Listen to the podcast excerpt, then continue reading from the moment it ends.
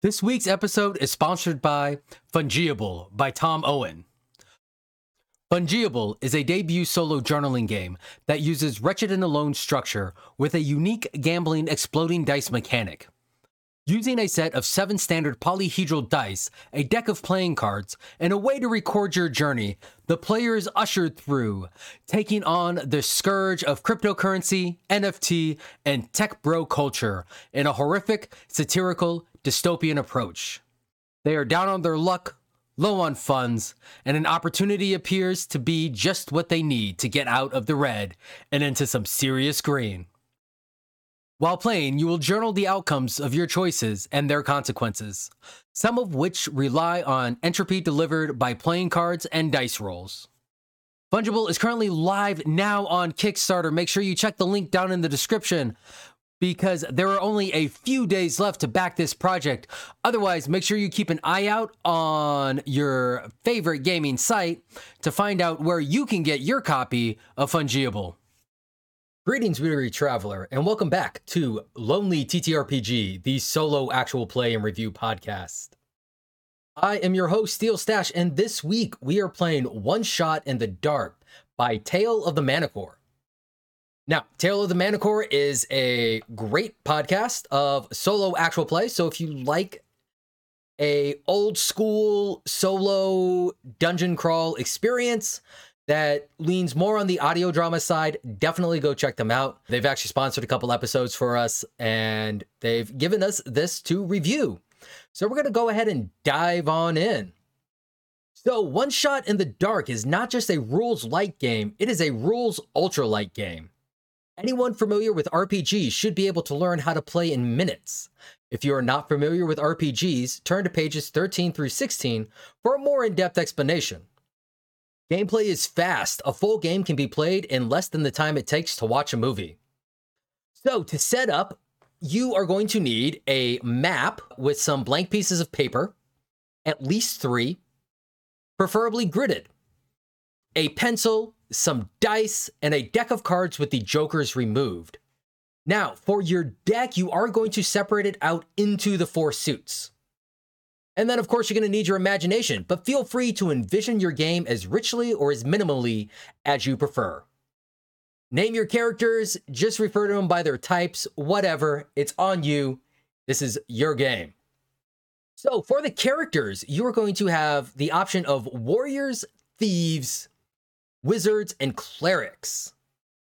So your classic tropes, your classic dungeon party trope. For stats, you only have 2 stats you got to worry about: hit points and hit dice. All right, at 0, your character is dead. But you're going to keep track of your hit dice on the same sheet that you're drawing your map. And hit dice are used to determine HP by level and attack and damage rolls. So warriors are going to get themselves a D8, clerics will get a D6, wizards and thieves will get a D4. All characters begin with their maximum hit points available, so your warrior is going to have 8, for example. But on level up, then you roll your hit die and you will add that to your current pool. So for combat is actually relatively simple in this game. You are going to roll your hit die for an attack, and a 4 or above is going to hit. A 3 or below will miss. So if your attack hits, then you roll your hit die again to determine damage that you do to the monster. When any character or enemy is hit, the player in control chooses who gets the damage. But you cannot divide that damage up between multiple targets. One target has to take all of it. There is no AC, armor, and toughness. That's all just in your hit pool and your ability to roll a 4 or above. If you are playing with multiple people, because you can play with up to 4 people, if you are playing with multiple people, each person will take turns drawing a card. Now, everybody acts in combat, but each person will take turns drawing a card. So a turn works like this. All right, you're going to draw a card from the Hearts deck, and that's going to determine what type of room in the dungeon that you're in. And then you're going to set that off to the side. Update your map if you have any new features indicated. Describe what you see. Resolve combat if a monster is indicated. and follow any other instructions if indicated. And then that is the end of a turn. So if you draw a card, it indicates a monster. You draw from the monster pile to determine the monsters, and then you will proceed with combat.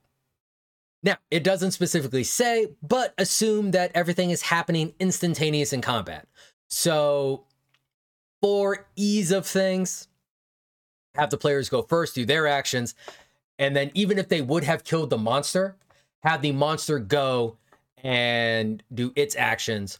Hopefully it misses, but the monster will go, and if it deals any damage, it deals damage before it dies. That sort of thing. Now, spells and spell-like abilities granted through items can be cast at any time. In combat, spells are instantaneous and do not take the place of an attack roll, which is super sweet. So, if you have a spell scroll or something like that, you can use the spell scroll and then attack. But considering your wizards only have a D4 for their hit die, probably best to just keep them in the back, out of the fight, and they fling their spell, and hopefully the monster doesn't come after them. Now, sometimes you are going to have saving throws. You're going to have some skill throws, like your thief will be asked to sneak or disarm. When that happens, then you're going to roll a D20. On an 11 or above, that's a hit, or a success. On a 10 or below, that is a failure. So if you're trying to disarm a trap, you fail, trap automatically goes off, and you take damage if the trap indicates it. Same thing, if you're trying to sneak by something, you roll a 13. Congratulations, you did it. Your thief got you through. But here is the thing. If your thief is dead, then automatic failures on that. These are the only ones who can sneak. These are the only one who can disarm traps. So hopefully you keep that guy alive. For level ups, if a character is going to level up, that will happen when you draw the Ace of Hearts. So if you draw the Ace of Hearts, typically that means you move down to the next level. And when you go to move down to the next level, that is when you level up. Two rules for level up. First rule, everybody goes back to maximum hit points at their current level. You roll your hit die, you add that to the total. That is your new health. If you're looking for a little more of a challenge, then keep your health where it's at and just add the new hit dice. So, little trickier with that one. And then, of course, before you begin a new level, make sure you reshuffle all of your decks. All right, put all your discarded cards back in their deck, reshuffle those decks, start over again. How to win. Survive to face and defeat the final boss. Have courage. Hope yet remains. And that final boss is hidden on the third level, which is why you need 3 sheets of paper. So, in general, your hearts are going to be your dungeon cards. They're going to tell you what type of room or intersection you're at. Diamonds are going to be your monsters. So if you get told that there's a monster there, you're going to pull a diamond. Clubs will be your loot. And then spades will be your boss. Now, one last thing before we get started. All right, spells. Clerics and wizards have 6 spells that they can use. They will know one at the start of the game, and then they will be able to choose a new one each time they level up. There are no spell slots, though. And once you choose a spell, you cannot choose it again. So the way that reads to me is you get a spell, you get to use it once in this dungeon. Make sure you choose your spells carefully and make sure you use it at the right opportunity, because these are a very finite resource. All right, so I went ahead and set up my game board. Now, first things first, we are going to need to name our characters. We are going to go with a standard party of warrior, thief, wizard, and cleric, but we need names. And in order to do that, we need to know who these people are. So what we're going to do is we are going to roll a D6. On 1 to 2, that person will be male. On 3 to 4, it will be female. And on 5 to 6, they will be non-binary. And we will just go straight down our list from warrior to thief to wizard to cleric. So our warrior is going to be non-binary. All right, so our warrior will be named Dakota. Now for our thief. Our thief will be named Riley. And another non-binary. What about our wizard? Our wizard will be a female.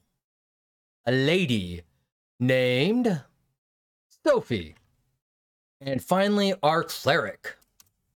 Another non-binary. Jesse. We'll go with Jesse the cleric.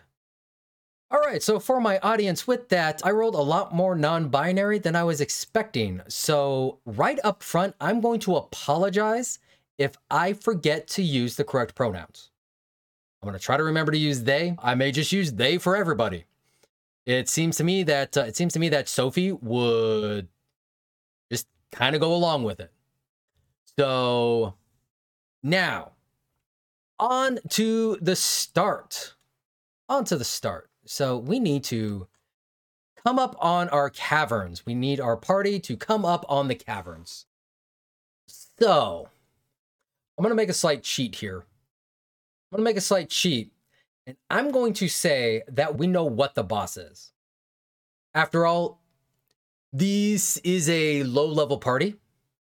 And it makes sense that this would be some type of initiation. So we're going to know who the boss is. So we got ourselves the 8 of spades. And the 8 of spades will tell us that the boss is a basilisk. Outstanding. So we need to fight ourselves a basilisk. So we even have ourselves an adventure name. Welcome, weary wanderer, to the Basilisk Fang, a one shot in the dark adventure. So our party sets out from their safe haven and travels through the woods in order to find the lair of the basilisk. There have been rumors that this creature had awakened. Like, there have always been myths that a basilisk was nearby, but now there have been rumors that it has awakened and that it is ready to cause havoc once again. And as they travel, Sophie is very concerned as she is going through her books. I just don't know if we're quite ready to handle a basilisk. I mean, after all, we are quite new. I only know one spell, and Jesse over here only knows heal. And as a quick side note, I'm going to automatically give the cleric heal because a cleric should have heal. That's a lie. A cleric should not have heal. Stop making your clerics heal bots. They can be damage dealers. But the way this game is set up, it favors a cleric being able to heal. But for the wizard, we are going to roll a d6 and randomly choose what spell they have. On a 4, so that's going to be enthrall. The enemy must save or join the party as a faithful ally until dead or the level is completed. Does not work on the boss or undead.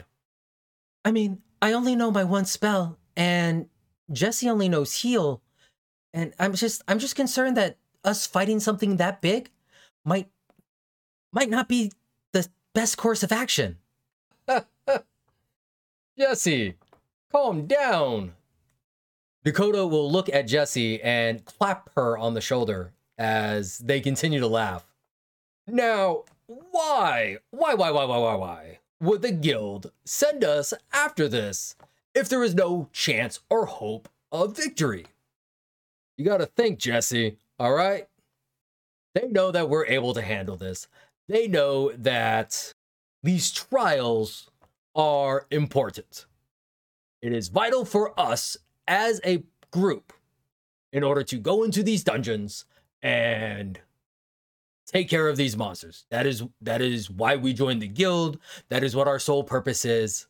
And after all, there should be no reason why we shouldn't be able to handle this. We're a big, strong lot. I'm not going to say it will be no problem. It will be challenging. But it will be all right. Trust me. Ha ha. And Riley is going to give Dakota a sidelong glance as they look at the warrior and just shake their head.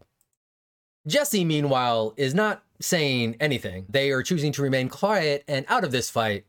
After all, Jesse has learned that Dakota and Sophie, they like to go back and forth. Jesse has noticed that Sophie is intelligent, but Sophie seems to enjoy the argument. And sometimes her intelligence gets in her own way when it comes to acting. Whereas Dakota has no problem acting. They are very quick and decisive. So Jesse has long since learned that the conversations go much faster if you just let Dakota and Sophie talk it out and don't interrupt, because then one or the other will jump in on whatever point you bring up. But before long, the party is going to find themselves coming up on the caverns. And as they approach the entrance to the cavern, Riley is actually going to be the one who stops everybody. And they're going to look up at the entrance to the cavern and point at a symbol carved into the top of the rock. Now, what do you reckon that means? That's a new symbol. Tell you what, I never seen nothing like that before. No guild or clan that I know uses it. Riley, it's just a symbol. Dakota just waves it off as they get ready to enter the cavern. But Jesse's actually drawn to it as Jesse looks up at it, because Jesse is recognizing it as alchemical. It's an alchemical symbol. Quite interesting. The study of alchemy has long been of interest to the clerics. After all, we do recognize that not all magic comes from divine sources. Look at our fine friend Sophie over here.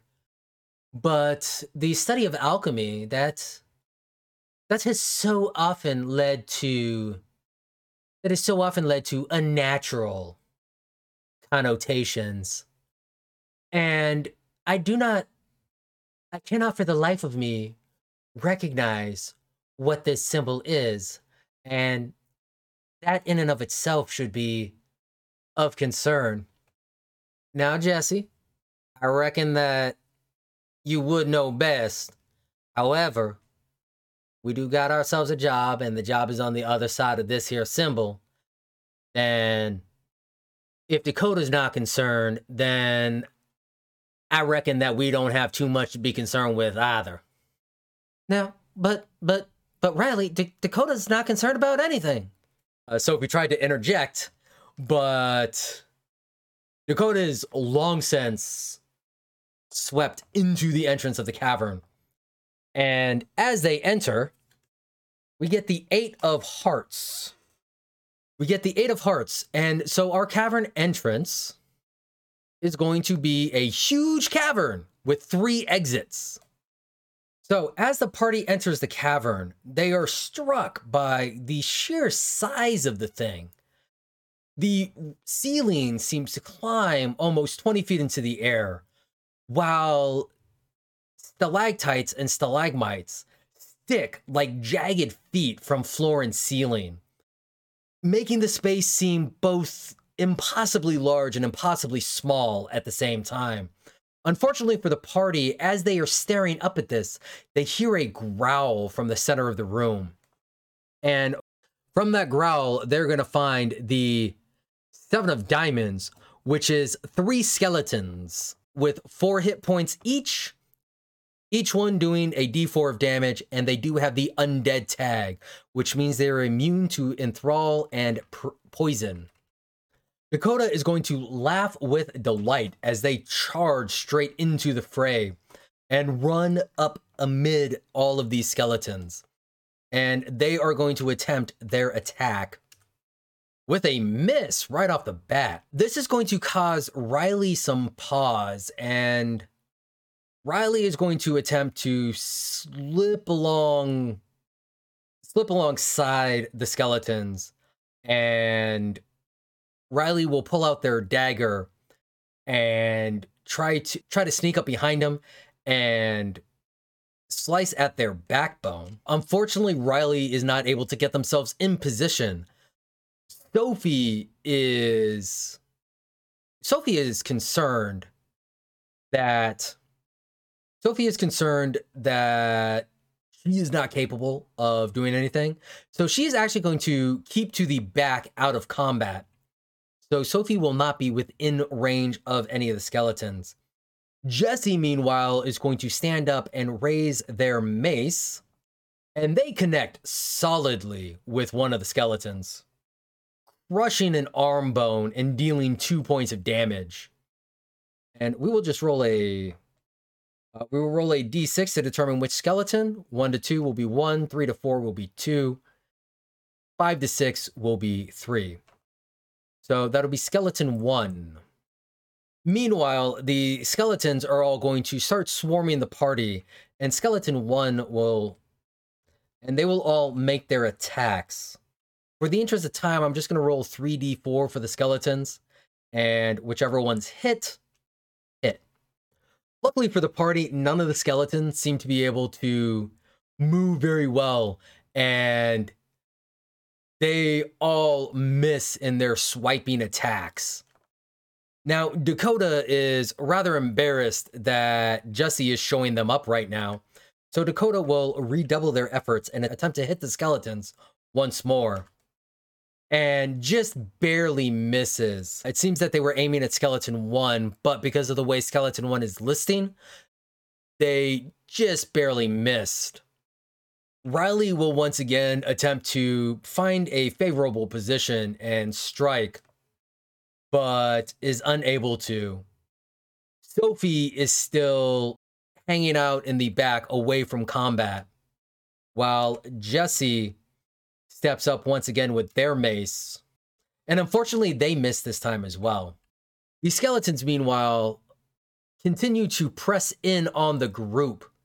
And while 1 and 2 aren't able to do anything of substance, They do manage to push Jesse into position of skeleton 3, dealing 1 point of damage as it swipes at Jesse's face. Dakota will once again lift their sword up and bring it in a sweeping motion down towards the skeleton. And this time they connect solidly. They managed to smash skeleton 1 right in that injured shoulder. Unfortunately, they only deal 1 point of damage, as it seems that it was already weak and the weakness has made it more difficult to do anything of substance to the skeleton. Riley will continue their attempts at circling and finding an opportunity to attack, but they just cannot quite get themselves in a favorable position. Sophie is feeling a little emboldened, seeing that the skeletons are not that effective at fighting. So she is actually going to step up with her staff and swing, but she just misses. As she goes to swing, she fails to take into account the rock surrounding her, and it kind of clangs off the rock. Jesse, meanwhile, also misses with her mace. Jesse seems to be annoyed that they got scratched, and it's kind of distracting them. Now, as for the skeletons are unable to do anything this round. They continue to shamble about the group. It seems that Sophie stepping up kind of confused them, and they lost their train of thought. So all of their attempts at swiping at the party go wide, which brings us back to Dakota, who hits once again. Dakota really seems to have found their rhythm. Ho! Take that! And Dakota successfully manages to dispatch skeleton 1, rather handily striking it on the skull and crushing it to a powder. Riley continues to circle, looking for an opening and an opportunity. And they find one. They find one, slipping their knife into a crack in skeleton 3, dealing 3 points of damage as they find a crack in the spinal column that they are able to completely exploit, nearly crippling skeleton 3 in the process. Sophie is going to step up and she is going to once again swing, and she manages to connect as well. Sophie has made a hit against skeleton 2 for 2 points of damage as her staff cracks against the skeleton's ribs. Now, Jesse, seeing that both of these skeletons are almost done, is going to attempt to at least put one of them out of their misery. Unfortunately, they do not. So the skeletons will now strike at the party, but it seems like they cannot quite get it together. Now, on the one hand, Dakota is pleased that they did destroy one of the skeletons. However, they seem a little miffed that even the wizard seems to have done more damage. But in their frustration, their swing goes wide and they miss their target. Riley, once again, circling, looking for an opportune moment that they find against skeleton 2, and Riley manages to exploit the crack in the skeleton's head, and their dagger finds it and pries it open, finishing off skeleton 2. And Riley turns and gives Dakota a wink and holds up one finger, showing that they are tied.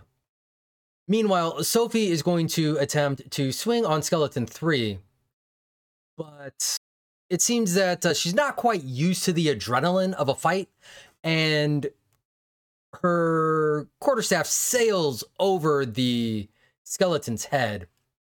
Jesse, meanwhile, wants to put some points on the board as well, and they also just want to end the fight. Unfortunately, they are not able to. Skeleton 3 should run away, but they're undead. They're a skeleton. They don't know any better.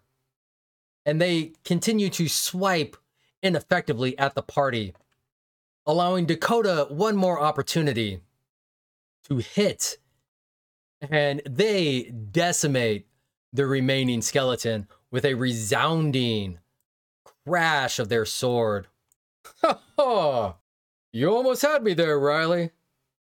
But I managed to pull it out in the end. It's 2 for me, 1 for you. I mean, I reckon that we're just getting started now, Shug. It's all right. We still got plenty of time. Are all fights like this? Sophie asks as she looks at the rest of her party members. Yeah. I mean, not typically this easy. We managed to avoid most scratches, and Dakota will shoot Jesse a sly look. Yes, Jesse replies. Yes, most fights do tend to go like this. A lot of back and forth with really looking for lucky opportunities. But it would appear that we have ourselves some options. Riley, would you care to go and see which way may be the best way? Yeah, I reckon I can do that. And so Riley is going to run off to the 3 different exits and help find a path for the party. So on a 1 or 2, the party will take the bottom left path. On a 3 or a 4, the party will take the middle path. And on a 5 or a 6, the party will take the bottom right path. That is a 2. The party is going to the bottom left. And as they move through the entrance, we get the 2 of hearts, which is a T-junction tunnel. So the party will travel down the tunnel towards the T-junction. and they will stop and look both ways. Well, I reckon it's about 6-1, half dozen the other. Yes, you're probably right there, Riley. Shall we just flip a coin? I think we should keep going. I think we should keep going down, left. Sophie interjects, and for lack of a better option, the party agrees with her. Thankfully, Sophie chose that direction because that direction has the most clear space on my map. And continuing down, the party finds a 9 of hearts, which is a creature sleeping quarter with 2 exits. So as the party enters the room, they see that it appears to be a bunkhouse of some sort. And they can hear the sound of snoring in this room. Now, they can see 2 exits. They can see a door to the bottom and a door to the right of the room. And after some hurried discussion, they decide to go to the right door. But they need to send Riley to find them a path that will be the least intrusive. And hopefully they can slip on by without being caught. So this will be a sneak roll. Remember, that is a D20. On an 11 or above, we will succeed. And we roll a 3. The fates are not with us. Unfortunately, it seems right off the bat, Riley goes and steps on a blanket, which should have helped muffle their footsteps. But there appeared to be some bones underneath it, and some very brittle bones at that, and they snapped at the weight of Riley's foot.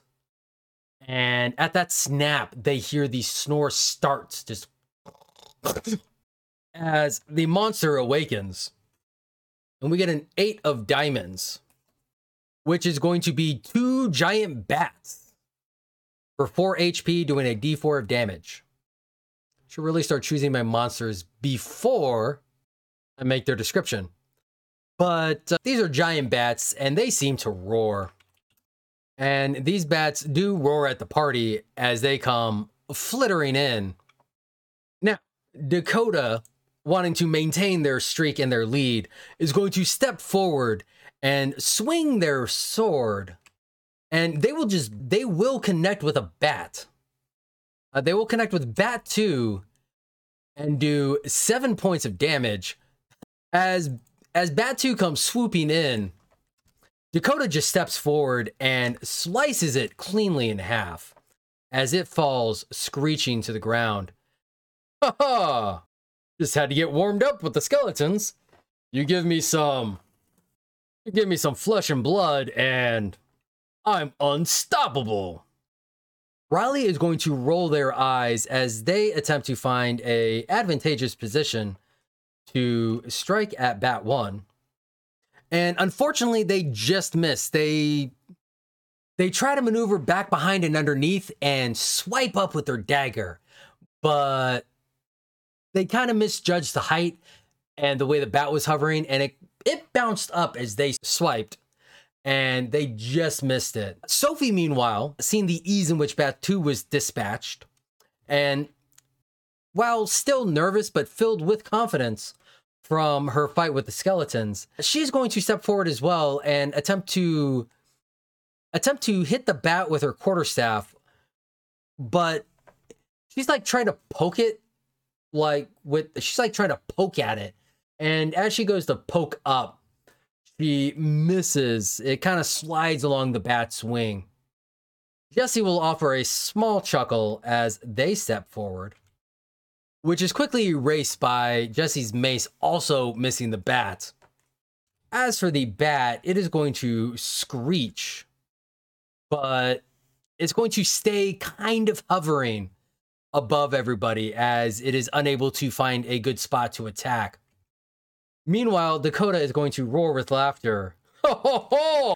It's okay. If you need Dakota to take care of everything, Dakota will take care of everything. And they will swing their sword with another hit, dealing 2 points of damage. So they manage to graze this bat along the belly, and blood will rain down on the party as Riley attempts to both dodge out of the way and strike at the now wounded creature. And luckily, as they jumped out of the way, they got just enough height that they found a place for their knife to land. And they plunged their knife deep into the creature's chest and managed to pierce its heart. And that bat as well falls to the ground as the party stands in an empty room. Now, Jesse's going to kind of look over at Riley. I thought perhaps that you would have been a little more quiet in your endeavors. Well, now hold your horses, all right? It wasn't my best showing, but, you know, we did manage to take care of them dare bats. We? I believe I was the one who took care of them. And everybody's just going to kind of give Dakota the eye.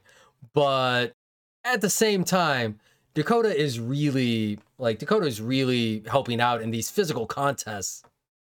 So the party is going to continue to move forward.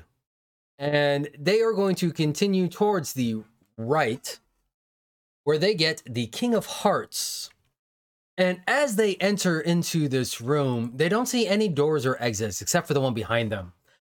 And right as they step in, right as Dakota steps in, he is hit with a sudden wave of energy as the goblin shaman that was hiding in this room hits them full in the face with blast. Oh,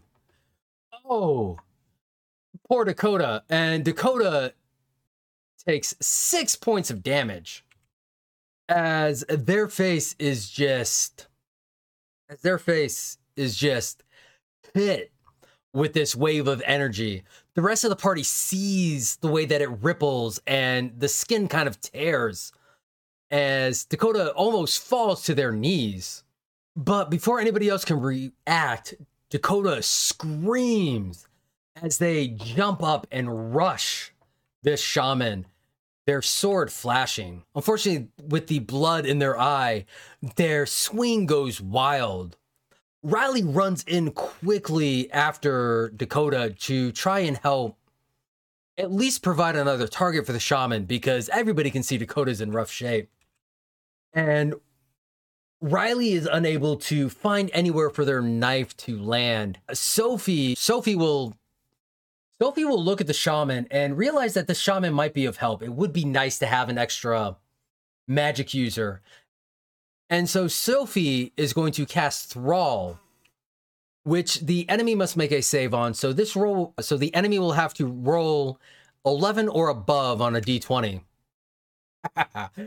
Oh, man, I saw 20, I saw 15, and then it landed on a 7. So before Jesse can move forward to also strike at the shaman, its eyes glaze over, and Sophie cries out to everybody, "Stop! Stop. It's under my control. I have it. It's not going to hurt anybody anymore." And the party will gain a temporary ally in this goblin. I don't think that we should let this goblin live. Did you see what it did to my face? And Dakota is seething with anger at what happened, because they did take a giant blast to the face.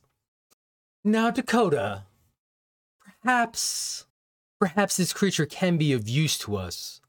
While I don't find myself comfortable with forcing another creature to aid us, maybe we can consider it a sort of penance for the damage that it has caused.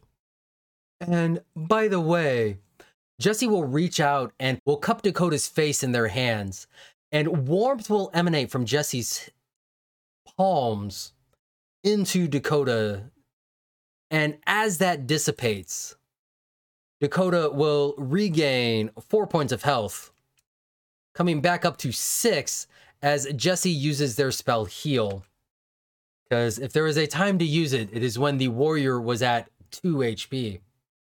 So as the party kind of gathers himself and there's some slight argument back and forth on the morality and whether or not they want to keep the goblin, Dakota begrudgingly agrees just because at the very least they can send the goblin in first, though everybody is now a little wary of Sophie just because of just how easily she walked in and did that.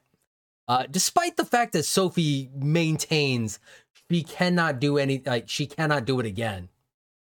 Nobody is like really convinced. They are kind of wary.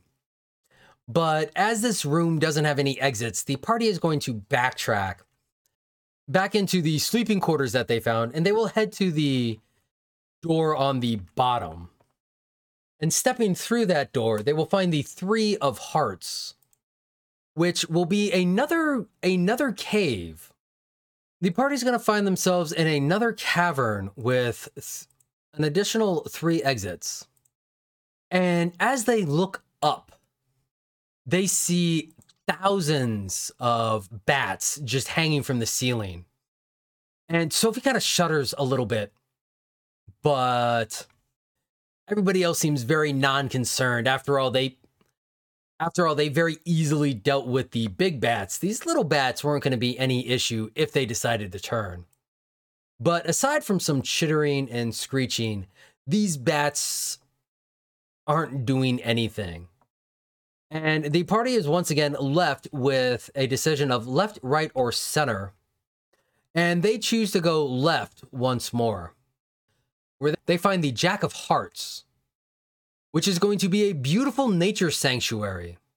And walking in, they find a cavern that seems to glitter with bioluminescent moss. There's just these soft, gentle light in there. And there's all different types of moss and lichen on the ground that gives it just a pleasant, earthy aroma. The ground is soft under their feet. And they just find a beautiful spot to rest. It seems this might be a place of solace. Perhaps we should pause a moment and recoup ourselves. And nobody had a really good argument for Sophie. After all, Dakota's still a little heated. And everybody else, Dakota's still a little heated. Sophie is tired. And so they all pause to rest in this spot. And as they do, Dakota and Jesse both feel some strength return to them as they both regain 1 HP. Now, after sitting and resting, the party realizes they do have to move on. And there are 2 exits, one to the right and one on the bottom of the room.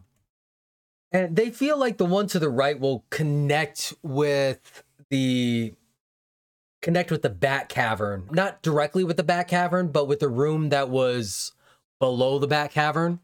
So they decide that they are going to go down. And as they go down, they find the 7 of hearts. Yes! Finally. And they find themselves in a small room, and at the end of this small room, there is a chest. And Riley is the most excited to find this chest. All right, y'all. Now this is what I'm talking about. It is about time we find something like this.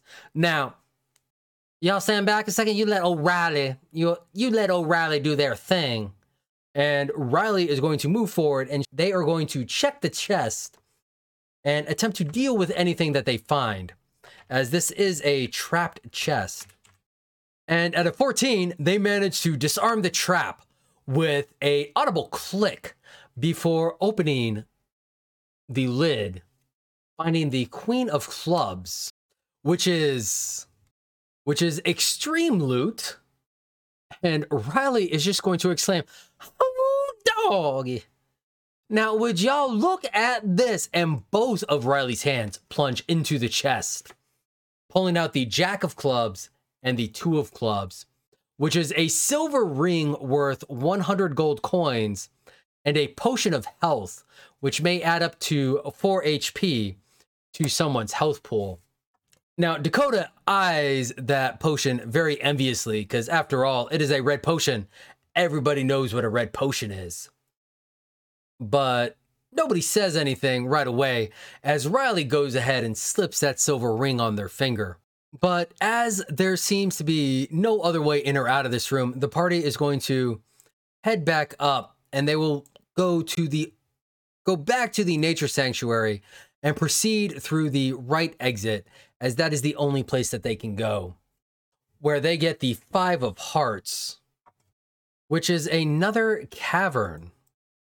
They find themselves in another cavern, and smack dab in the middle of this cavern, standing over a small pile of something glittering, but glaring at them with great menace, is the Ace of Diamonds, which is a defiled one.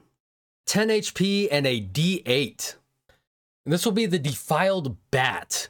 The party looks at this giant creature standing on the ground, its wings outstretched, not a velvety brown or a glossy black, but a sickly green, as a deep purple seems to run through it. And it looks at them with a slathering, slobbering mouth before letting out a screeching roar. And as the party runs in, they will push the goblin out front. And the goblin is going to run up to this bat and attempt to hit it, but miss wildly. And as Dakota runs up, he's gonna call out, "Huh, what happened to that blast attack that he hit me with?" before slashing with his sword. And Dakota is going to connect, slashing across the bat's chest with a deep gouge, as they do 5 points of damage.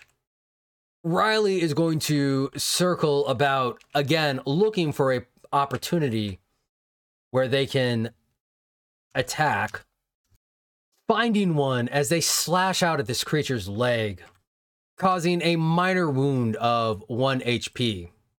Sophie's going to hang out in the back. While she has been emboldened by some of her other combats, this is something different entirely. This is definitely very scary to her, and she does not want to get in, especially as the goblin just rushed in and didn't seem to do anything. And she will squeak at Dakota, "I'm sorry, it would seem that it doesn't have anything else." But Jesse is not one to avoid a fight, and they will glide in, swinging their mace, with the head of their mace connecting solidly against the defiled bat for an additional 2 points of damage, as Jesse seems to be targeting the same leg that Riley hurt in their attempts to maim it. The bat will screech out with fury as it leans down to snap at its attackers. But with all the damage to its leg, it is off balance and unable to make any type of connection. Meanwhile, Dakota will once again raise their sword and stab fiercely with a miss, as their angles seem to have been slightly wrong, and the point kind of skitters off the edge and the blade slides harmlessly as their attack angle is wrong. The flat of the blade sliding against the creature's belly as opposed to the edge. Meanwhile, Riley is once again circling, looking for opportunity, looking for a place to strike.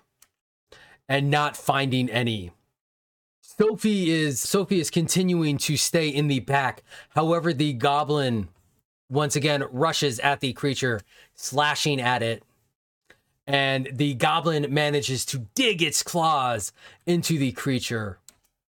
As it digs its claws into the wound that Dakota had made in the creature's chest, tearing it open further as this purple blood oozes over the goblin before the bat falls on top of it. And let's see if the bat manages to crush the goblin. And it does not. So the bat falls to the ground just to the side of the goblin and the party, leaving nothing but the glittering treasure at its feet. And Riley is quick to move towards the Seven of Clubs and see what the party might have found, which is a lucky charm, a +1 to all saving throws for the rest of the game. And that is like super powerful. And as the party moves forward, they move straight past the creature. After all, this creature seemed like it was guarding more than just the loot. Huh, you don't find something like that unless there's something worth guarding. I agree with you, Dakota. Perhaps one of these exits will be fortuitous for our venture. Well, I reckon I'm the one who has to go and check now, don't I? And Riley will pop off and check both exits before coming back to the Ace of Hearts, finding the stairs down leading to level 2.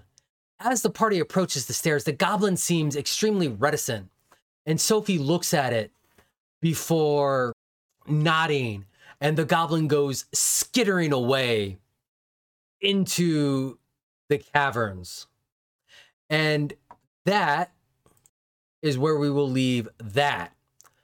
So that is One Shot in the Dark, all right? A very classic dungeon crawl experience. Before we get into our thoughts on this, I am going to finish that story.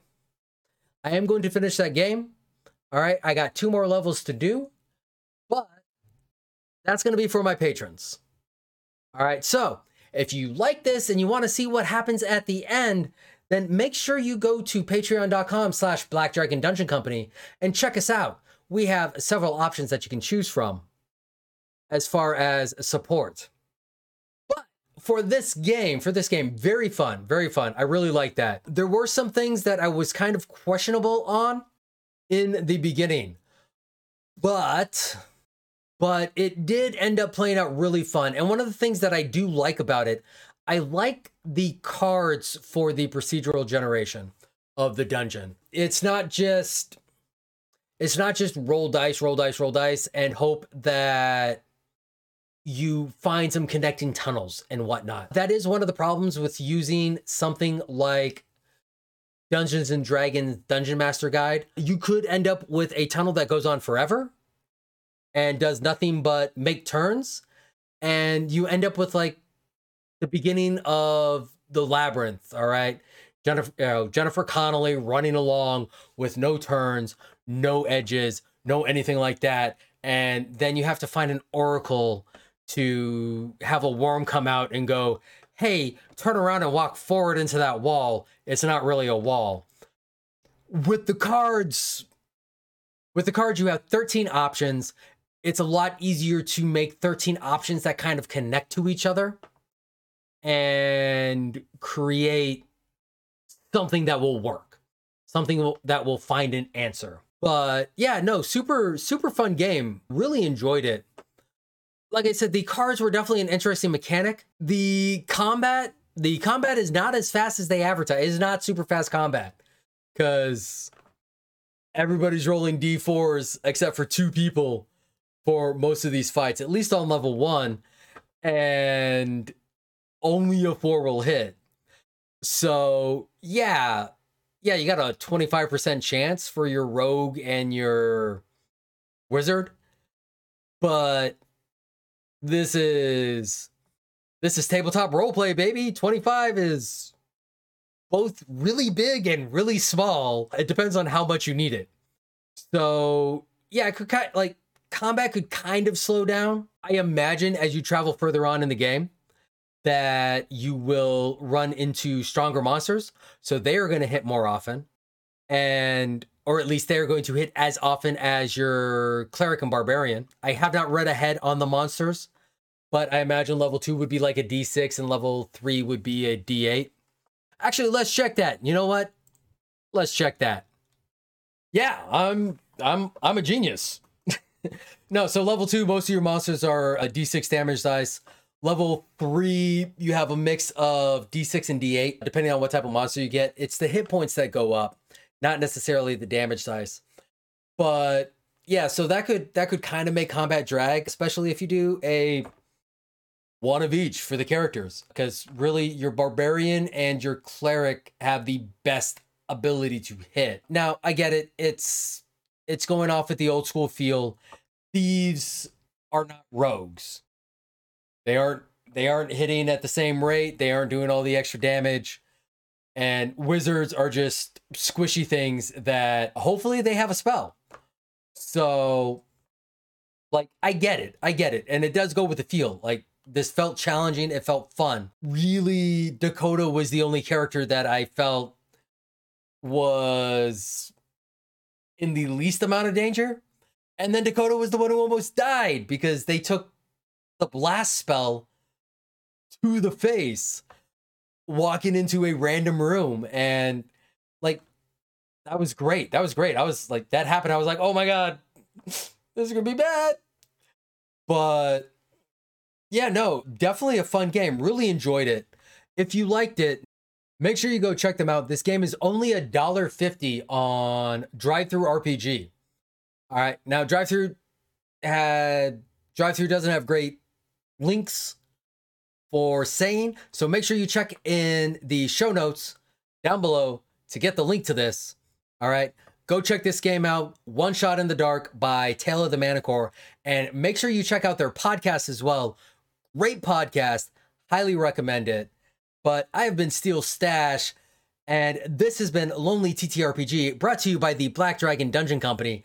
Thank you very much for listening. If you like this, remember to give us a rating, a like, a subscribe, all of that fun jazz. And if you really like us, then go ahead and check out Patreon, where you can listen to the rest of this playthrough and get early access, get access to all of our games, all of that stuff. Really try to build a community over there. And remember to share with your friends if you can't.